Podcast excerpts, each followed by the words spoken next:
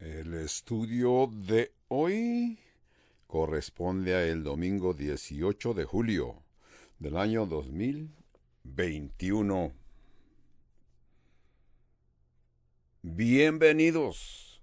Continuamos con nuestra serie Destilando ahora. El estudio de hoy es titulado El juego que tienes que ganar. Y lo vamos a tomar de el Nuevo Testamento, que es el libro de la primera carta de Pedro, capítulo 5, versos 8 al 10, entre otras varias escrituras que el pastor Nate Eidzig no los va a ir mencionando, porque notemos pues que el predicador de esta mañana es el pastor Nate Eidzig. Así pues, Pastor Nate Eidzig se dirige a la congregación de aquí de la iglesia Calvario Albuquerque, en Albuquerque, Nuevo México, diciendo, Buenos días, bienvenidos a la iglesia Calvario. ¿Cómo están ustedes esta mañana? Qué bien se siente estar en la iglesia, ¿verdad? Con el grupo de hermanos en la presencia del Señor, ¿verdad? Yo creo que es algo que se nos ha escapado, que se no notamos durante la pandemia, el tráfico. Recuerdan, antes de la pandemia el tráfico era tremendo, pero cuando se anunció la pandemia el tráfico cambió, menos gente estaba traficando por las calles. Entonces, yo creo que una de esas cosas que también que sabemos que la pandemia ya pasó, es cómo nos saludamos. Qué sabroso nos sentimos levantarnos aquí en la iglesia y saludar al hermano que está enseguida de ti a los dos lados, ¿verdad? Pero antes de estos días nos sentíamos incómodos si saludábamos o no. Pero hoy dices, ¿cuántas manos puedo tocar en cinco segundos? Es algo así como que esos ejemplos que se nos dan en las tiendas donde venden comida y nos dan prueba de los productos que están vendiendo, pero fuimos a la tienda y nos dimos cuenta que ya están dando otra vez estas pruebas. esto indica que ya pasó la pandemia. Así que abran sus Biblias a la primera carta de Pedro capítulo 5 para ver eh, el, el, estudio hoy titulado El juego que tienes que ganar. Entre todos mis que me están escuchando hay gentes que les gusta jugar juegos. Ustedes son familias que les gusta jugar diferentes juegos o no. Yo creo que en mi familia nos gusta jugar muchos juegos. Todo tipo de juegos, honestamente, porque a nosotros nos gusta jugar los juegos hasta que perdemos o ganamos. A mí me gusta jugar estos juegos que honestamente me gusta ganar, ya sea juegos deportivos, juegos de tarjetas, de cartas o juegos de jugar allá afuera como atléticos o acrobáticos. Todos estos tipos de juegos a mí me gusta jugarlos, porque para mí siempre me gusta ser el ganador. Muchos de ustedes pueden eh, entender porque cuando hay en su casa gente súper competidores, hay mucha diversión. Quizás eh, si tú juegas estos juegos en tu casa con tu esposa, tu esposa va a querer ganarte. Seamos honestos, ¿qué es el punto de jugar juegos si no vas a ganar? ¿O qué es el punto de jugar si no te esfuerzas para ganar? En mi familia es que todos somos súper competidores. Yo debo de explicar. Yo soy súper competidor. Yo soy increíblemente competidor. No me importa qué sea el juego que estemos jugando, qué sea lo que el juego que estamos eh, Ah, practicando. No me importa qué incompatibles seamos, yo soy competidor y me gusta ganar. Honestamente, los papás son los que ganan en la mayoría de los juegos. En mi familia, mi esposa es una buena competidora y muchas veces gana porque es súper competidora, especialmente en un deporte que ella ya jugó. Notamos esto. Habrás ido a los juegos de béisbol de tus niños cuando llegas a los juegos de béisbol de tus niños como soccer o béisbol, parece ser que hay una guerra allí. Y de veras los que están jugando son unos niños que están simplemente corriendo en el campo. Pero las cosas se ponen calientes allí. Te habrás dado cuenta lo competidores que somos. Yo recuerdo cuando mi hijo comenzó a ir a los primeros jueguitos de béisbol de niños, yo siempre estaba interesado en y contento de de veras quién es el que debía de ganar aquel jueguito de béisbol. Yo me acuerdo cómo me sentía cuando fui al primer juego de mi niño. ¿Qué significado era? Yo pensaba, el juego de mi, el equipo de mi niño debe de ganar, ganar. Entonces yo recuerdo estar allí en esos juegos del niño y estaba yo caminando afuera del campo buscando dónde estaba la pizarra del el marcador, pero me di cuenta que no encontré ningún pizarrón de marcador. Fui y pregunté al entrenador, ¿dónde está el marcador? Me dijo él, aquí no guardamos ningún marcador ni guardamos récord de lo que están haciendo los niños. No, simplemente queremos que el niño llegue a la base, se divierta y sienta esa esa satisfacción de participar. Pero yo moví mi cabeza y yo pensé, ustedes no tienen marcador, pues yo voy a guardar un marcador. Y voy a marcar quién pegó, quién no pegó la pelota, quién hizo la carrera y quién no salió. Entonces, sí, después del juego, cuando mi niño vino y me, le dije yo, felicidades, mi hijo, tu equipo ganó el primer juego. Y el niño enfáticamente me dijo, papá, el entrenador dijo que aquí no guardan marcador. Dije, quizás ellos no, pero yo. Así que diles a tus compañeritos que después de cada juego, si quieren saber quién ganó y quién perdió, que vengan y me pregunten y yo les digo cuántos puntos hizo cada quien. Entonces, si nadie me pregunta, no tengo nada que decir, pero si alguien quiere saber el, eh, cómo quedó el marcador, yo les explico. No me, importa si pierden o ganan. Lo que quiero es que se esfuercen para ganar el juego. Si no sabes que estás queriendo ganar no, vas a tener éxito. Claro que nuestro deseo de tener éxito siempre debe ser nuestro deseo de marcar. Así que, de veras, mucha gente juega, dice que juegan para divertirse. También tenemos que entender que hay algunos juegos que tenemos, se tienen que ganar. por lo menos se tiene que forzar uno a ganar. El juego de la NFL de la Super Bowl es un juego de todos los jugadores sienten el deseo de ganar. Los Juegos Olímpicos son juegos que se tienen que ganar. La Serie Mundial de Béisbol también la tienes que ganar. Los finales de la Asociación Nacional de Baloncesto se tienen que ganar. Imagínate qué aburrido sería si todos los que están en, el juego no van a querer ganar. Imagínate si fuera la Serie Mundial y cuando viene un jugador, tú los quieres felicitar y dices, wow, a mí no me importa ganar, es simplemente participar. Entonces, imagínate qué aburrido sería en esos juegos si no fuera una competencia con el deseo de ganar. Ah, hemos estado viendo estas series de las leyes espirituales, nosotros como cristianos tenemos que ganar el juego, nuestro equipo tiene que ganar el juego lo que quiere decir, si nunca has oído, entonces, acerca del ajedrez, la explicación de la predicación de hoy la vamos a comparar con un juego de ajedrez.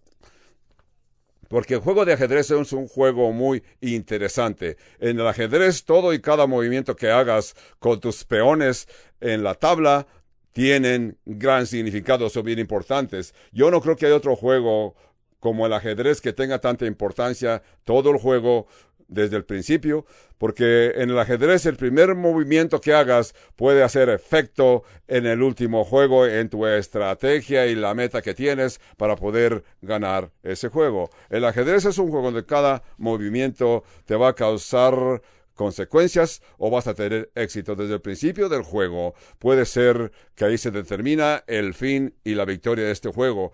En el la predicación de hoy vamos a tratar de comparar, compararnos cada uno de nosotros que nos envolvemos en este juego espiritual, lo vamos a comparar con el juego de ajedrez. En este juego tú te embarcas, es un juego donde no vas a perder. Aún más yo les quiero explicar, nuestras vidas y nuestra eternidad pueden estar balanceados en este juego de nuestra vida cristiana. Por eso es que este juego cristiano es un juego que tienes que ganar. En este juego tu adversario, tu oponente es el mismo diablo. Vamos a leer primero de Pedro 5 y versos 8 al 10 para ver el juego que tenemos que ganar.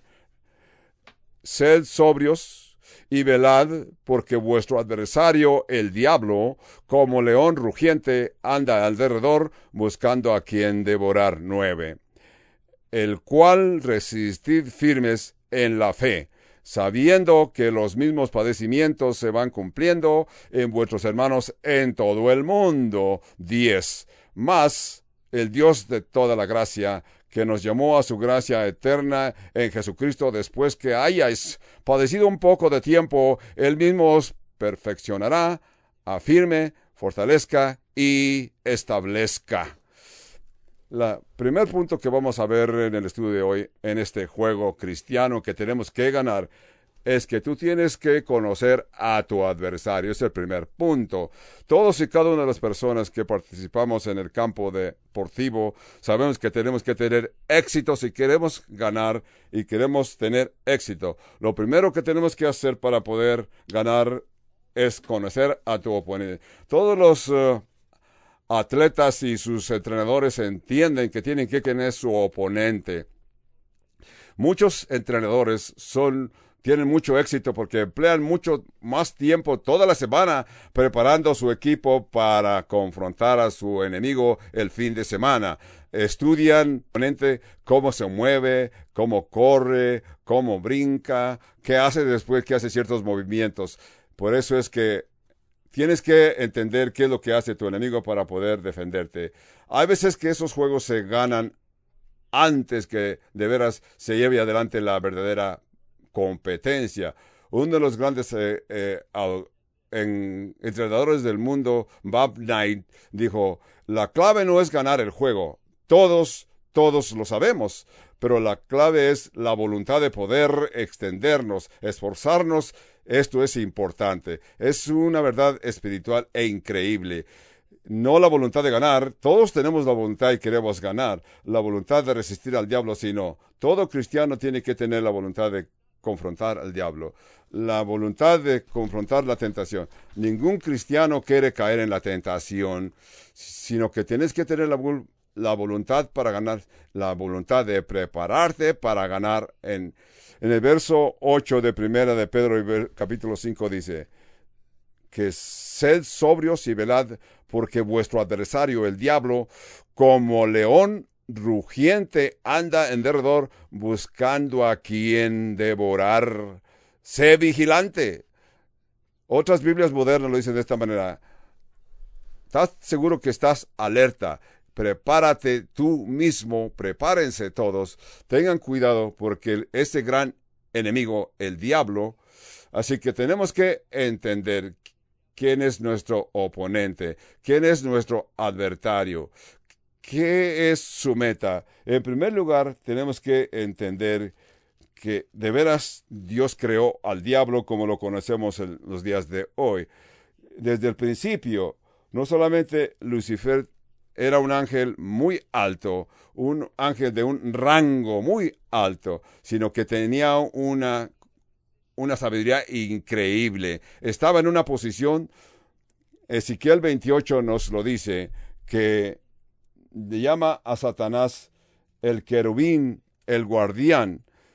Quizás no lo entendías, pero en el ambiente angélico hay diferentes rangos de ángeles, también como en nuestros días acá en el ejército hay diferentes rangos de soldados. Por eso es que así sucede en el ambiente angelical. Así que hay diferentes ángeles con diferentes rangos. Hay unos más poderosos y majestuosos que estaba en la presencia de Dios. Estaba protegiendo el reino de Dios. Y en esos días, él adoraba a Dios y guiaba a los demás grupos de ángeles a, alabar y adorar a Dios. Así que Dios puso querubines, a Satanás lo puso para que estuviera siempre como en el jardín del Edén dice que Dios puso querubines para que Adán y Eva no regresaran al jardín del Edén. Puso los querubines al lado oriente del jardín, los querubines. Y esos querubines tenían eh, espadas encendidas en sus manos para asegurarse que nadie, Adán y Eva no regresarían al árbol de la sabiduría. Así que que no vinieran a comer del árbol de la vida, porque entonces vivirían para siempre. Así que Ezequiel 28 habla de que este ángel querubín creado por Dios, que vino a ser Satanás, era hermoso. Ezequiel 28 nos dice de lo que sucedió. Dice 28 Perfecto eras en todos tus caminos, desde el día que fuiste creado hasta que se halló en ti maldad. Dice, tu corazón estaba elevado, tu corazón se elevó y por eso caíste.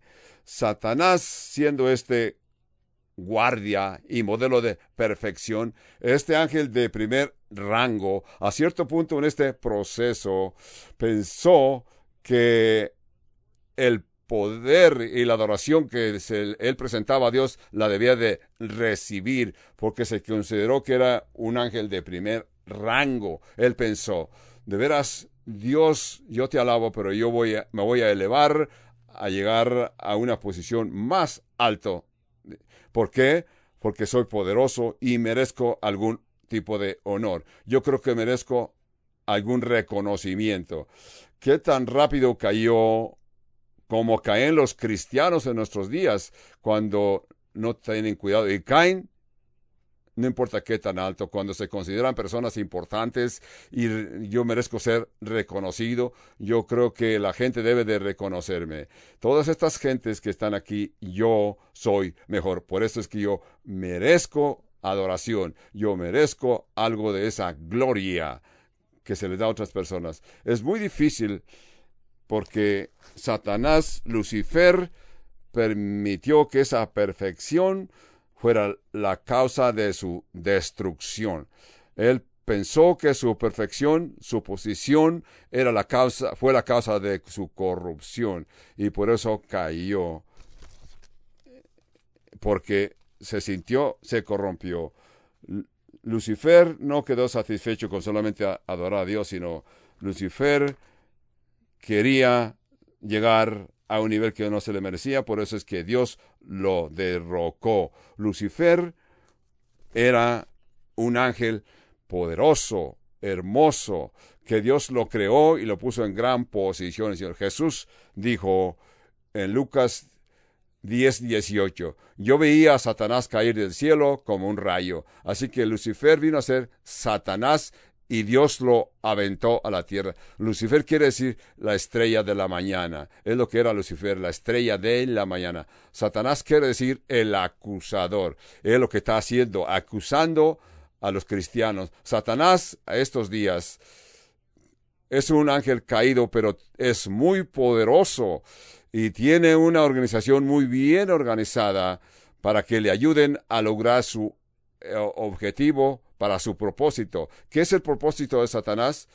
En las palabras de Jesús en Juan 10:10 10 dijo, lo que Satanás es su, y su propósito. Eso quiere decir que Satanás vino para robar, matar y destruir.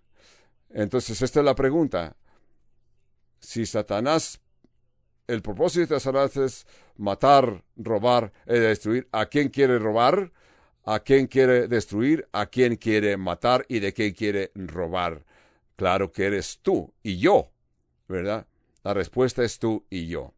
Así que cada segundo de cada día, 24 horas al día, los 365, 365 días del año, Satanás está tratando de robar de ti, quiere matarte y quiere destruirte. Satanás quiere robar tu matrimonio, Satanás quiere robar tus niños, Satanás quiere robarte tu soberanía, Satanás quiere robar tu gozo, Satanás quiere robar tu contentamiento, Satanás quiere destruir el plan que Dios tiene para tu vida, Satanás quiere destruir lo que Dios está haciendo en tu vida.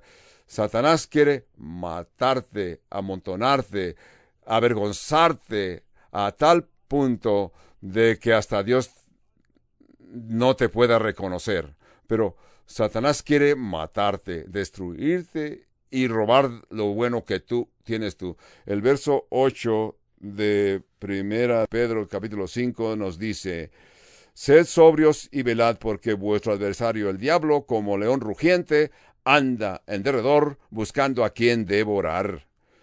Por eso es que Satanás quiere robar, matarte, destruir, así como un león devora a sus presas así. Yo no sé cómo se sienten ustedes, pero cuando yo abro de... He oído de que un león se pasea frente a su presa, lo que viene a mi mente es las películas y reportes y magazines que se llamaron Geografía Nacional.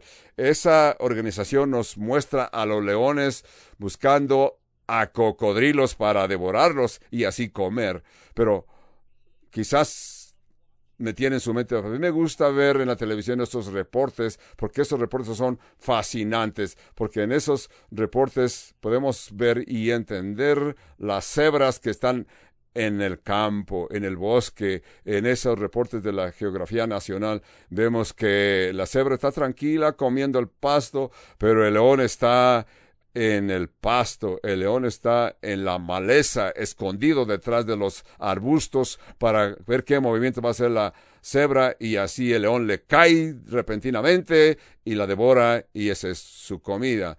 Repentinamente el león atacó en una ocasión que estaba yo viendo este reporte con mi hija, mi niña era pues muy niña para entender lo que estaba sucediendo. Ahora ya creció un poco y dice que ella quiere ser veterinaria. Pero cuando estamos viendo en la televisión, ella está viendo que el león le cayó a la cebra encima y me dice la niña, papá, el león y la cebra están jugando. Yo dije, yo creo que la cebra está perdiendo esa pelea. Yo creo que la cebra entiende los reglamentos de este juego. La cebra preferiría no jugar este tipo de juego con un león, ¿verdad? Así que en otra ocasión estábamos en un zoológico con mi hijo. Aquí en Albuquerque tenemos uno de los, uno de los eh, zoológicos más hermosos de la nación.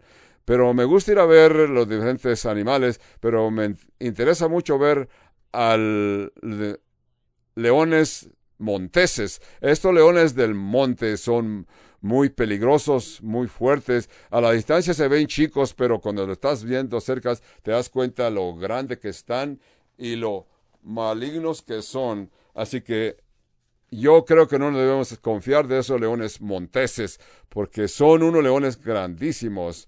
Entonces,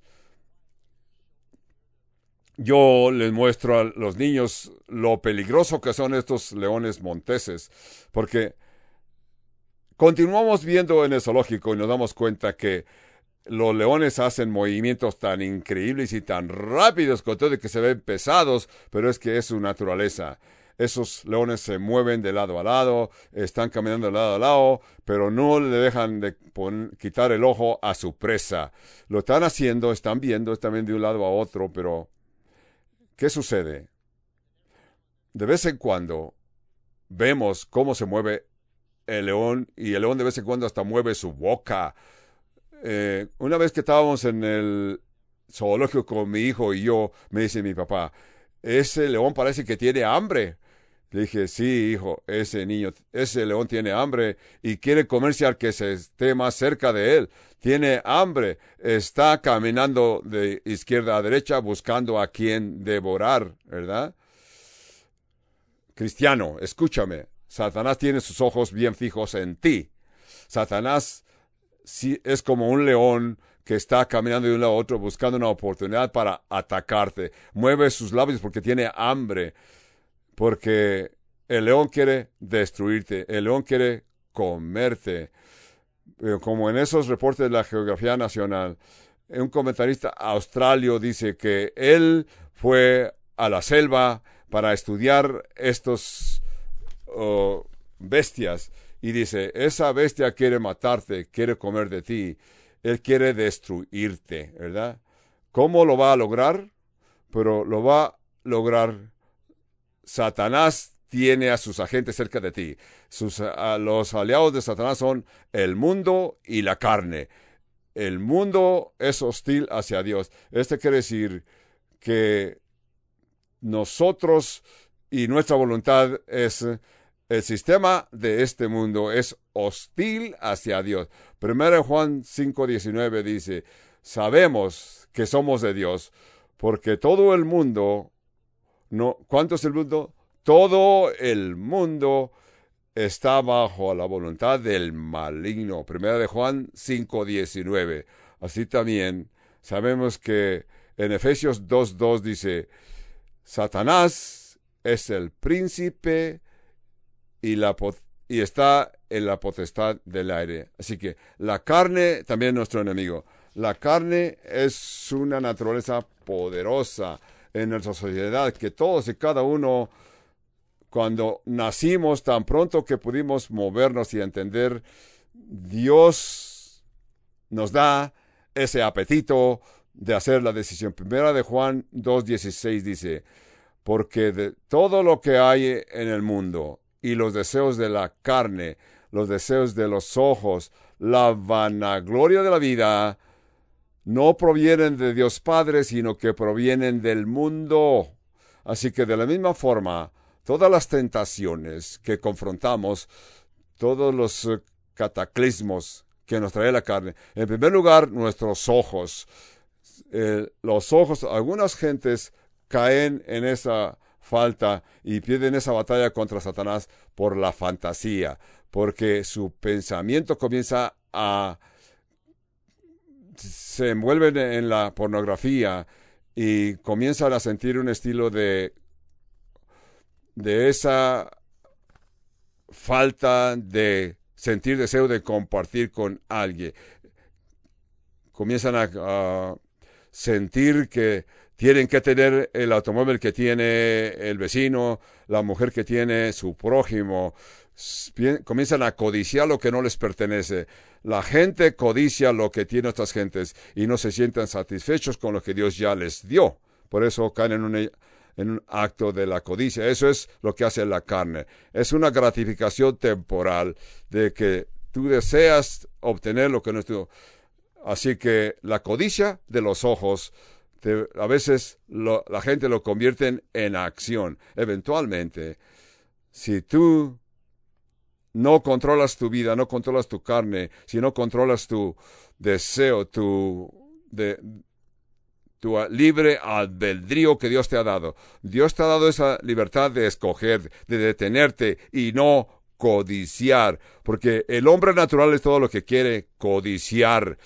Quiero tener lo que tiene el prójimo y lo quiero ahora. Así que lo último es el orgullo de la vida. Para algunos es donde se envuelven en algo increíble. Esa estrategia de Satanás es ser que tú tienes que tener más codicia. Es la razón que tú quieres ser mejor que otras personas porque tú te quieres elevar porque tú consideras importante. Quizás la moralidad es algo que la gente justa no va a practicar por las cosas buenas que ves. Aún el orgullo de ser religioso te puede separar del amor de Cristo como le sucedió a los fariseos. Tú dirás, yo atiendo la iglesia, yo atiendo una iglesia que es una iglesia que enseña las escrituras, no solamente voy a la iglesia, sino a veces también participo como servidor y también presento diezmos de vez en cuando, ¿verdad? Estas son cosas que te hacen sentir orgulloso. Reconocemos pues que tú entiendes que tu adversario, en segundo lugar, tenemos que reconocer que para ganar el juego perderás algunos peones, ¿verdad? En el juego de ajedrez pierdes peones. En tu vida vas a perder algunas personas que están en tu vida. Así que aférrate en tu fe y participa de tu juego. Asegúrate y continúa moviéndote. Juega tu juego, reconociendo que los mismos sufrimientos que tú estás participando o experimentando, hay muchos hermanos en alrededor del mundo que también están sufriendo.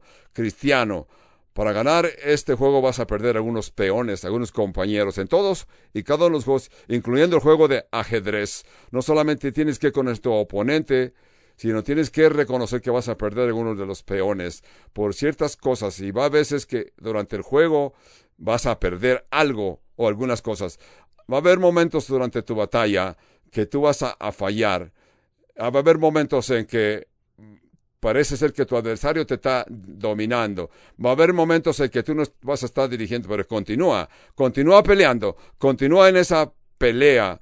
No vas a perder. Como cristiano vas a reconocer el momento de que vas a encontrarte en situaciones dolorosas, pero aférrate, reconociendo que estos sufrimientos que estás experimentando son momentáneos, son sufrimientos momentáneos y que hay muchos creyentes de todo el mundo que lo han experimentado o lo están experimentando como tú, ¿verdad? Así que nos gusta pensar que una vez que somos cristianos no, nos debe de no debemos de sufrir. Nos gustaría pensar que una vez que tenemos a Cristo en nuestro corazón, ya de ese punto adelante no vamos a tener problemas. Pero yo te digo, imagínate, aún más, es lo que enseña el Evangelio de prosperidad.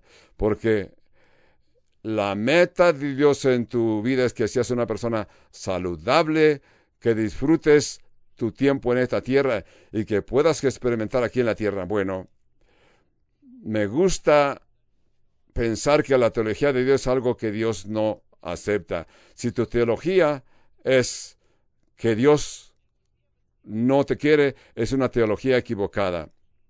Jesús mismo dijo, de que Jesús no tenía buena relación con su familia porque a veces sintieron celos de él en su posición. Nos damos cuenta de que Jesús no tuvo propiedad. Jesús dijo que él no tenía ni una almohada para descansar su cabeza. La Biblia nos dice que Jesús fue un hombre, hombre de dolores, que no, se, no tenía ni siquiera un buen parecer para que nadie lo codiciara. La Biblia también nos dice de que los sufrimientos que Jesús pasó, nosotros no tenemos que pasar, a punto de que Jesús fue clavado en una cruz y deshizo, su sangre cayó en tierra gotas por gotas. Así que Jesús lo experimentó para que tú y yo no tengamos que experimentar esa horrible vida dolorosa. En el juego cristiano que te encuentras, vas a perder algunos peones Tristemente, en la vida cristiana, algunos cristianos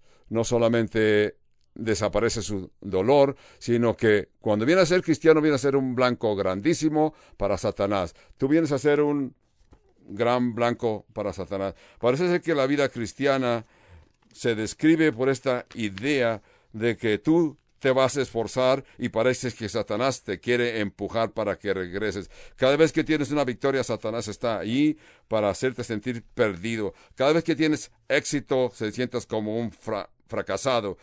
Así que parece que cuando tengo la victoria, parece que estoy cayendo. Cuando yo sé que estoy en un obteniendo un triunfo, así que yo no voy a quitar mis ojos de la meta. El del ajedrez, hay una parte del juego que se le llama el intercambio. Ahora veremos que en el juego de ajedrez hay un punto que se le llama intercambio, donde los jugadores uno y otro hacen intercambios de peones y así esa relación crece. Así que tú y yo como cristianos tenemos que pensar que vamos a llegar a este intercambio. En este proceso de intercambio aprendemos de que uno de los jugadores viene, se rinde, y él tiene la ventaja de continuar y obtener la victoria.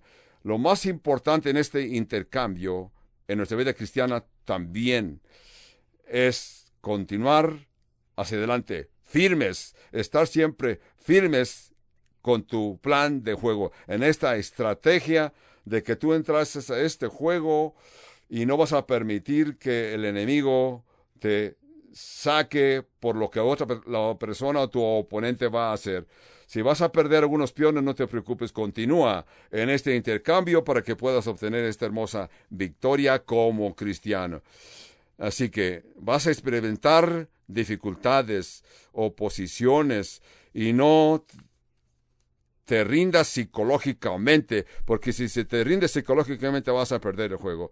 Hay una buena estrategia para la vida cristiana. En esta batalla a contra del diablo, tenemos que pensar en este intercambio con el diablo, porque Satanás te va a traer algunas cosas, depende si tú las aceptas o las desprecias. Tú tienes que pensar en tu mente de quién es Satanás y quién es Dios y qué es tu posición como cristiano para determinar esa situación psicológica. Tenemos estos triunfos de que lo que tienes que pensar es deshacerte de ese pensamiento cristiano, pensar, tengo un buen empleo, tengo buena familia, las cosas están pasando bien, y luego Satanás viene, te ataca y te trae algo para distraerte. Depende de ti, porque no permitas caer en esa tragedia y no vas a perder tu empleo, porque la ayuda te la va a traer el Señor. Tienes que decirle que no al pecado para que así Satanás no te va a derrotar, Satanás no te va a derrocar. Aquí que la pregunta es, la pregunta debe de ser, quizás Dios está obrando, nada me está saliendo bien, quizás eh, estoy cayendo en una posición de, de un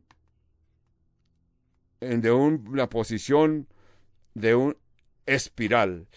Si crees que estás pasando por una situación como una espiral, en un ciclo de que subes y bajas, no te preocupes, Dios está contigo, Dios está, Dios te está cuidando. Si te caes, levántate. En ese intercambio, levántate. Cuando piensas en el rey David, ¿qué viene a tu mente? El rey David, David y Goliat, David y Betsabé. Uno representa la gran victoria que tuvo el rey David y el otro presenta la gran caída que tuvo el rey David. Un momento fue momento de victoria, el otro fue momento de fracaso. Y así también Satanás te va a traer tentaciones para que tú falles en tus triunfos. Tenemos que recordar y reconocer, pues, que los sufrimientos que estamos experimentando en este juego, eso no te va a aislar. Todo cristiano que ha existido en la tierra ha tenido que experimentar esos dolores. Todos los victoriosos de la Biblia, aún las personas que conocemos como cristianos con éxito, no son perfectos y han experimentado fallas en sus vidas. Ese sufrimiento es universal. Después de cuando Dios clamó, Este es mi hijo amado en cual tengo complacencia, Satanás apareció y se opuso a lo que Dios había dicho porque los que son obedientes a Dios van a ser los blancos más grandes de Satanás. ¿Cuántas veces en nuestras vidas nos confrontamos con pruebas difíciles, difíciles, después de que Jesús tuvo su experiencia de ser de que experimentó la transfiguración con Moisés y Elías, cuando se decidió del monte, la, la, Biblia dice que había un hombre endemoniado. David, después que tuvo la victoria sobre Goliat, Así que Saúl lo quiso golpear. Samson, después que destruyó miles de enemigos, apareció Dalila. Pedro, que después de que le cortó la oreja a un soldado, así que fue avergonzado a tal punto que negó al Señor Jesús. Cristiano, entiéndeme, hay veces que el éxito es que tú quieres ganar, pero lo que vas a experimentar es fracasos. No te preocupes, Satanás va a venir en ese en intercambio y te va a decir no que estabas tan fuerte. En este contexto del profeta Elías y los, los 400 sacerdotes, así que el profeta actuó literalmente, pudo llamar que viniera fuego del cielo y bueno, vino el fuego del cielo porque Elías lo pidió. Así que una semana más tarde el profeta Elías se encontró derrotado, desamparado, a punto que le pidió a Dios que le quitara la vida. Así que cuando los hijos de Israel estaban en Israel y Dios los protegió por el desierto, así que también el apóstol Pablo tuvo abundancia de revelaciones, a punto que dijo, un mensajero de Satanás venga y me traiga, me abofeté, me abofeté ya que sea que seas cristiano por tres meses o por treinta años, este mensaje es para ti, porque la intención de Dios es que pasemos por sufrimientos, por adversidades para llegar a la presencia de Dios. En el principio de tu vida cristiana, ¿qué sucedió? Te separaste de Dios. Dios quiso que dejases toda tu vida pecaminosa. El deseo de Dios fue que tú vivieras una victoria predecible, porque la victoria ya la ganó Jesucristo, porque Satanás te puede ofrecer todos los reinos del cielo, pero no lo aceptes. Aférrate a la iglesia, aférrate a lo que Dios quiere, también al fin de donde viene la victoria, porque si Satanás te hace caer, te va a desacreditar y te va a acusar el resto de tu vida. Así que todos los años que vivas aún en la presencia de Dios, preguntémosle a, Roberto Zacarías cómo le sucedió. Después de décadas de victorias y victorias, siendo el predicador apologético moderno, Robert Zacarías cayó porque no se pudo deshacer de las tentaciones que le trajo Satanás y tuvo que sufrir esa horrible derrota después de tantos años que obtuvo victorias, victorias, victorias. Pero en esta carrera cristiana hay muchos que no hacen la, no continúan su carrera bien. Esta vida espiritual eh, continúan sin reconocer de que Satanás te, le gustaría verte caer. Satanás te va a detener, Satanás quiere tumbarte, Satanás te quiere ver muerto, Satanás te quiere ver que estás codiciando lo que no es tuyo, Tienes que hacer un esfuerzo consciente hoy y mañana para que te aferres a estar siempre firmes, sabiendo que estos sufrimientos que estás sufriendo son solamente temporales y Dios te está cuidando. Satanás te quiere derrotar, pero Dios te está cuidando. Así que te tienes que reconocer que Satanás está contra ti. Todos hemos oído que la mejor defensa es la mejor ofensa yo creo que en lugar de enfocarte en no hacer las cosas que Dios quiere que hagas, sino que tienes que detener y decir, esto no lo debo de hacer, yo no debo estar haciendo, en lugar de estar enfocándote en lo que no debe de hacer, yo creo que todos los días nos tenemos que levantar y enfocarnos a hacer las cosas que debemos de estar haciendo. Haz las cosas que debes de hacer. Edifica un hábito y hacer las cosas que te está llamando a hacer. Edifica esa protección en el de tu vida. Y por naturaleza te vas a encontrar victorioso. Vas a ser como, vas a ser un atleta de los número uno, porque tú vas a perfeccionar lo que Dios te da. Porque un mal hábito no te va a llevar a nada bueno, pero un buen hábito te va a llevar a la victoria. Es bueno que practiques en el gimnasio, para que tú puedas ganar la carrera. Ese gimnasio es la iglesia. Es importante para nosotros edificar y practicar buenos hábitos, así como ese intercambio. No permitas que ese sufrimiento o la pérdida te lleve al fracaso. No permitas que esas, lo que Satanás te pone enfrente lo obtengas porque vas a perder alguno de los peones, pero vas a obtener la victoria. Aférrate, aférrate afírmate reconociendo y sabiendo que estos sufrimientos simplemente es temporal. Sí. Porque Frank Lanken, eh, cuando eh, Frank Rank participó en el Super Bowl del año 1993, cuando los Buffalo Bills participaron de la Super Bowl, se sintió incómodo, pero vino su entrenador y le dijo, levántate, aférrate a la pelota y corre. Simplemente sigue corriendo. Y los que recordamos esa Super Bowl del año 1993, nos damos cuenta que este Frank Rich obtuvo la victoria. Así nosotros como cristianos, Jesucristo quiere utilizar tu sufrimiento como una oportunidad para que te des cuenta que eres una persona fuerte, con Jesucristo. Porque hay ciertas cosas que te vas a confrontar como cristiano hasta que reconozcas todas las cosas, todos los años que estabas creciendo, Dios te está aferrando, Dios te está reforzando.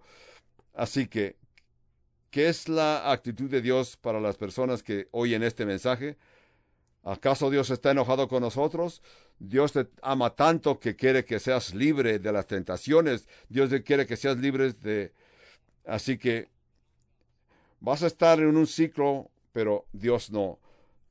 La actitud de Dios hacia ti es como la actitud del buen pastor que se le perdió una oveja. Deja la 99 y va y busca a la oveja que le descarrió. O la parábola del hijo pródigo, donde el hijo regresó a su padre y su padre lo recibió como si nadie hubiera, nada hubiese pasado. Pero también tenemos que pensar. Punto número tres dice, participa hasta el fin del juego. Participa en un maratón hasta el fin de tu vida. Como dice verso 10, mas el Dios de toda gracia que nos llamó a su gloria eterna en Jesucristo, después que haya sufrido, padecido un poco de tiempo, al mismo, él mismo perfeccionará, te afirmará, te fortalezca y te establezca. Voy a emplear unos minutos aquí para explicar el verso 10 de primera de Pedro capítulo 5. Quizás Dios te va a continuar en esta situación adversa por un mes, por un año o el resto de tu vida, pero te tienes que comparar con la eternidad en el cielo, con todo y que estás experimentando sufrimientos. Así que tú vas a llegar a un día que vas a disfrutar, porque dice el verso 10, después que hayas padecido un poco de tiempo, él mismo os perfeccione, afirme, fortalezca y establezca. A través de los años yo he podido ver de que Dios no nos desprecia, Dios no nos abandona. Quizás nuestros padres te abandonaron en algún momento cuando eras niño para ellos querían hacer algún trabajo y te dejaban aislado por un poco de tiempo, pero quizás tú te sentiste abandonado por Dios, pero Dios nunca te abandonó. Quizás tu cónyuge te habrá abandonado, quizás eres víctima de infidelidad en tu vida, pero ahora te encuentras con este vacío que Dios te va a ayudar a llenar. Quizás te sientes sin esperanza eh, para tu futuro. Tienes que reconocer que, con todo que alguna gente te abandonen, Dios nunca, nunca te abandonará. Dios nunca te deja, nunca te abandona. Dios está contigo, Dios te ama, Dios se preocupa por ti, Dios quiere cosas buenas en tu vida. Así que tienes que pensar que estás sirviendo a un Dios que se interesa en tu vida. Este es un Dios poderoso. Dios no es un hombre que tiene un uh, martillo en su mano para matar las hormigas. No, Dios es amor. Ese es nuestro Dios. Dios es un Dios compasivo, un Dios que se preocupa y Dios desea ayudarte si te encuentras en sufrimientos y en dolor. Así que pon todos tus dolores en Dios. ¿Por qué? Porque Dios se preocupa por ti. Si somos honestos, de veras, todos preferimos reconocer que el diablo es nuestro adversario, porque tenemos que aludir la, la lucha. Si eres honesto, tienes que reconocer que tienes que continuar en la batalla, pensar que la victoria es tuya, con todo y que te ves derrotado, pero habrás oído de la pérdida que hemos experimentado. Así que preferimos que Dios nos lleve a una situación de donde hay edificios de aire acondicionado, a los valles donde hay verdes pastos, y así en el valle sentirnos alimentados por la mano de Dios. Pero Dios está con nosotros cuando estamos en el valle. Dios está con nosotros cuando estamos en el dolor. Dios está con nosotros cuando estamos en el sufrimiento. Y si estamos experimentando este sufrimiento, ¿qué quiere decir? Dios tiene sus ojos en el termostato y sus manos en ti. Dios está esperando que tú te muevas, Dios está esperando de que tú te refresques en su presencia. Dios está esperando que experimentes esa hermosa paz, porque Dios te va a reforzar. Isaías 43 dice,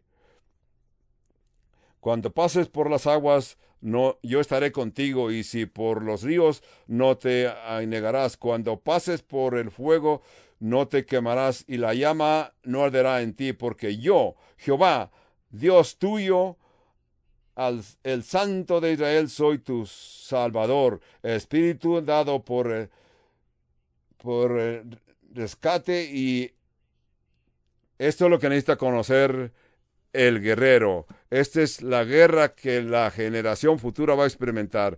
Así que no digas, a mí no me importa por dónde me pases. Puedes decirle, a mí no me importa lo que me hagas, por dónde me pases, no me importa qué es lo que la cultura me traiga. Yo sé dónde estoy porque yo sé quién es mi Dios. No me importa qué me traiga el mundo, yo estoy en la presencia de mi Dios. Mi seguridad está en el cielo porque yo soy hijo de Dios.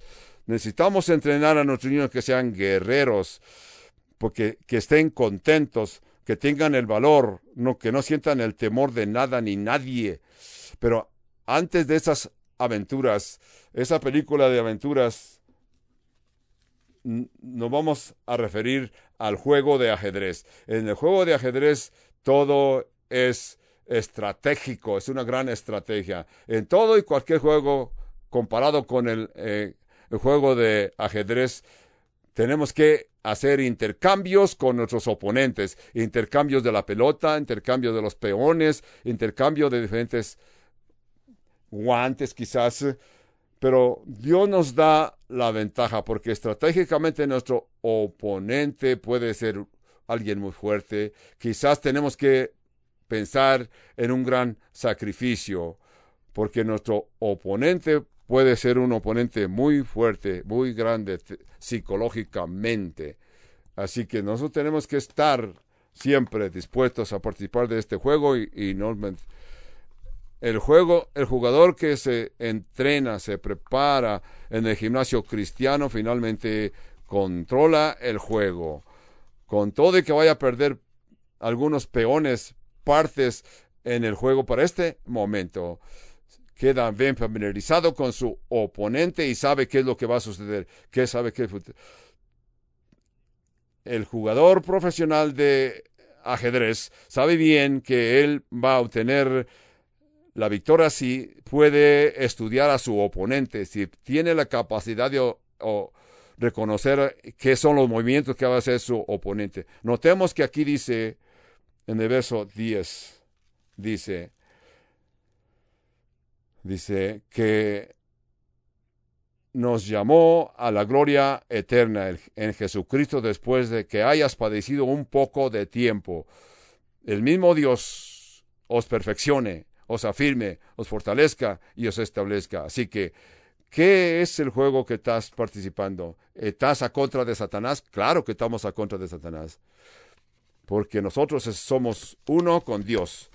Esto es donde la pasión te lleva a confrontar a tu enemigo. Es aquí donde nosotros reconocemos que no somos nosotros que hemos estado contra el diablo, sino que somos nosotros contra Dios a contra el diablo. Aquí Satanás reconoce que no estamos solos y que todo movimiento que hacemos a paso del tiempo desde el jardín del Edén engañó a Adán y a Eva a que comieran del fruto todo lo que Satanás hizo, en aquellos momentos que Satanás creía que era todo poder, después de aquel intercambio entre Dios y, el enemigo, fue un complot que estableció Satanás.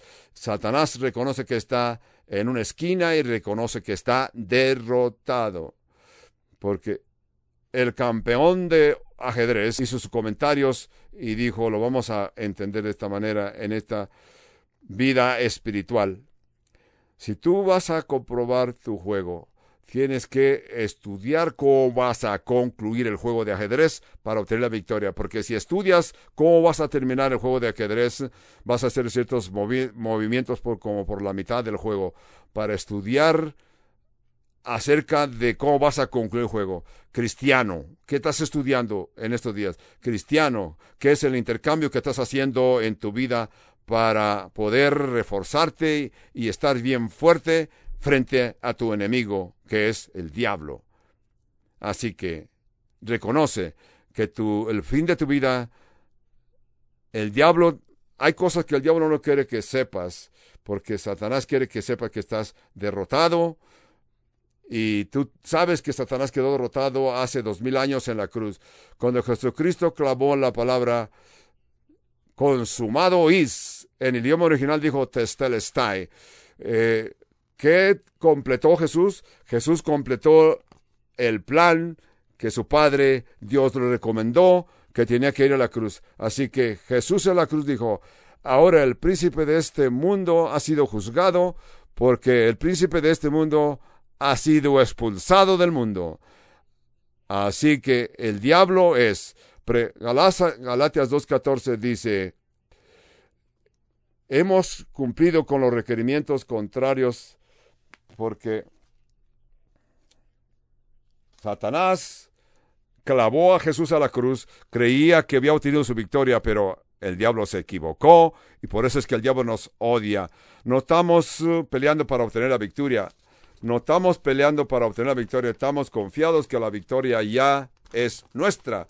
No estamos peleando por la victoria. Señor, dame victorias. Oh Señor, quítame este sufrimiento, oh Señor, quítame esta tentación, sino que estamos luchando desde la victoria.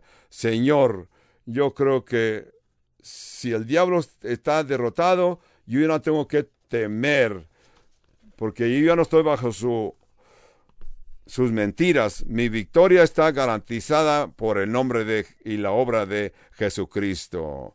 Por eso te alabamos, siempre te damos. Te telestai, consumado es. Quiero compartir con ustedes que me sorprendió cuando lo entendí. Ustedes, esto me sorprendió cuando descubrí que testelestai en griego, en griego la palabra testelestai, que fue la palabra que salió de la boca del Señor. Quizás ustedes no dice mucho, pero para el griego, cuando Jesús dijo testelestai, lo que quiso dar a entender en este pasaje es consumado es. Quiere decir siempre ha estado terminado. Siempre quedó terminada la obra de Dios desde el cielo, porque Dios en su finita sabiduría sabe lo que tiene que hacer para que el plan de salvación esté completo. Aquí vemos el plan de que Dios comenzó en el jardín del Edén y Dios continuó profetizando, profetizando desde, el principio, porque Dios dijo la serpiente, pondré enemistad entre ti y la mujer y entre tu simiente y la simiente suya. Esta te herirá en la cabeza y tú le herirás en el carcañar. Dios comenzó ese plan, comenzó poniendo peones aquí, peones acá, en su juego de ajedrez, para que tú y yo podamos obtener la victoria, y así de esta forma, en este intercambio de que cambiamos de peones en el juego de ajedrez así en nuestro campo cristiano. Cuando Jesucristo clamó, Testelestai, Satanás creyó que había obtenido la victoria, Satanás creyó que había ganado. Simplemente Jesucristo le mostró al diablo el intercambio donde el ángel más poderoso en este juego de ajedrez, como tú y yo, sabemos, que venimos a ser herederos de la victoria de Cristo. Tú y yo venimos a ser miembros de la familia real. En aquel momento que Satanás creyó que había ganado la victoria, en verdad, Satanás fue la víctima porque Jesucristo movió los peones. Nunca se nos olvide esta hermosa verdad. El cristiano no pelea para obtener la batalla.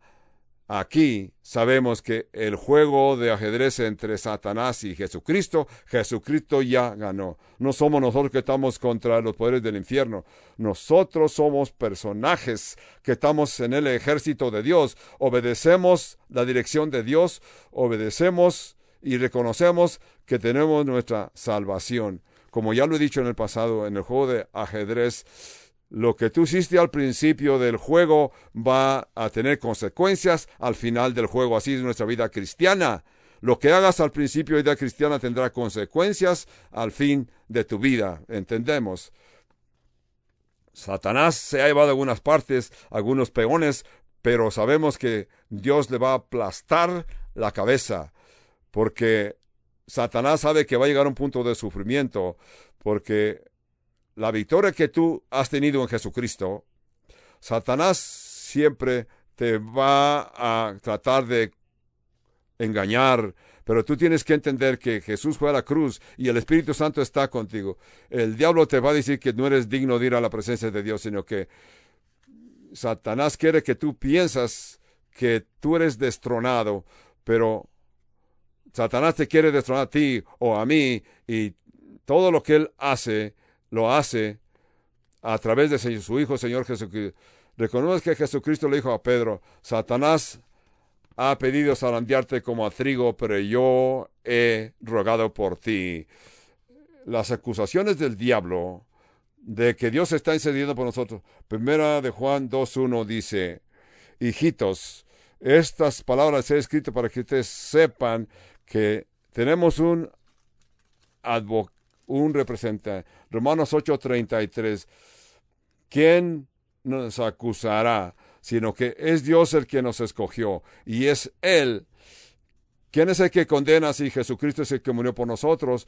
Sino, sino que Dios, Jesucristo está sentado a la derecha del Padre intercediendo por nosotros. Cristiano, no permitas que te sientas como perdedor, sino tú repítele al diablo una y otra vez que Jesucristo ganó la batalla y la victoria es nuestra por la obra de Jesucristo. Cuando comencé el estudio de hoy, comencé hablando de leones y la compañía de geografía nacional que nos enseñan las selvas y cómo se comportan las fieras en las selvas. Así es, las bestias. Hay otros versos que nos hablan y dicen que Dios está viendo eh, su creación de un lado a otro para buscar personas que lo busquen con de, que lo busquen con un corazón concreto. Satanás es un personaje dominante que está traficando por este mundo, pero Dios es más grande y Dios está caminando por este mundo. Satanás es muy grande, Dios es más grande. Tú dirás, Pastor Nate, yo no puedo entender lo que usted me está diciendo porque yo sé que si Satanás está contra Dios, entonces ¿qué va a suceder? ¿Acaso Satanás tiene oportunidad? No, yo te digo, Satanás no tiene ninguna oportunidad de obtener su victoria.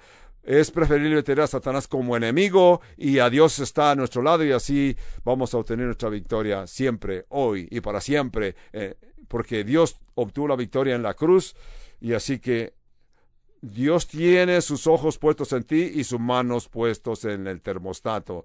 Oh Señor, gracias por esta hermosa verdad. Señor, gracias por esta verdad que tú nos has permitido entender. Que ayúdanos, Padre Santo, a reconocer nuestro adversario, el diablo. Señor, ayúdanos ayúdanos a reconocer de que este sufrimiento que estamos experimentando en esta vida es momentáneo, es por un momento que tú nos vas a llevar a una victoria completa al fin de esta vida en Jesucristo, porque en Jesucristo hemos luchado y nuestra fe es y ha sido siempre de que nuestra victoria la obtuvo Jesús en la cruz con tu intervención y tú lo resucitantes de entre los muertos. Así pues, Padre Santo, todo lo recibimos y lo obtenemos por Cristo y en Cristo Jesús.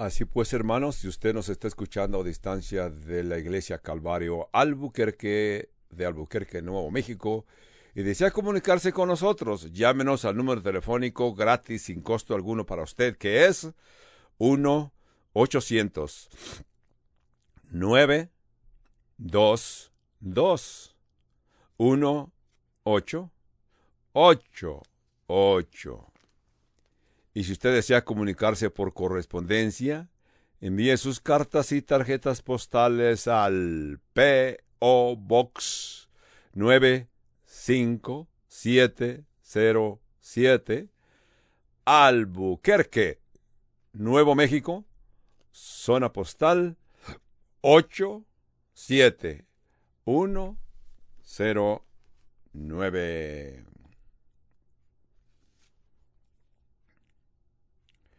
El estudio de hoy corresponde a el domingo 18 de julio, el año 2021.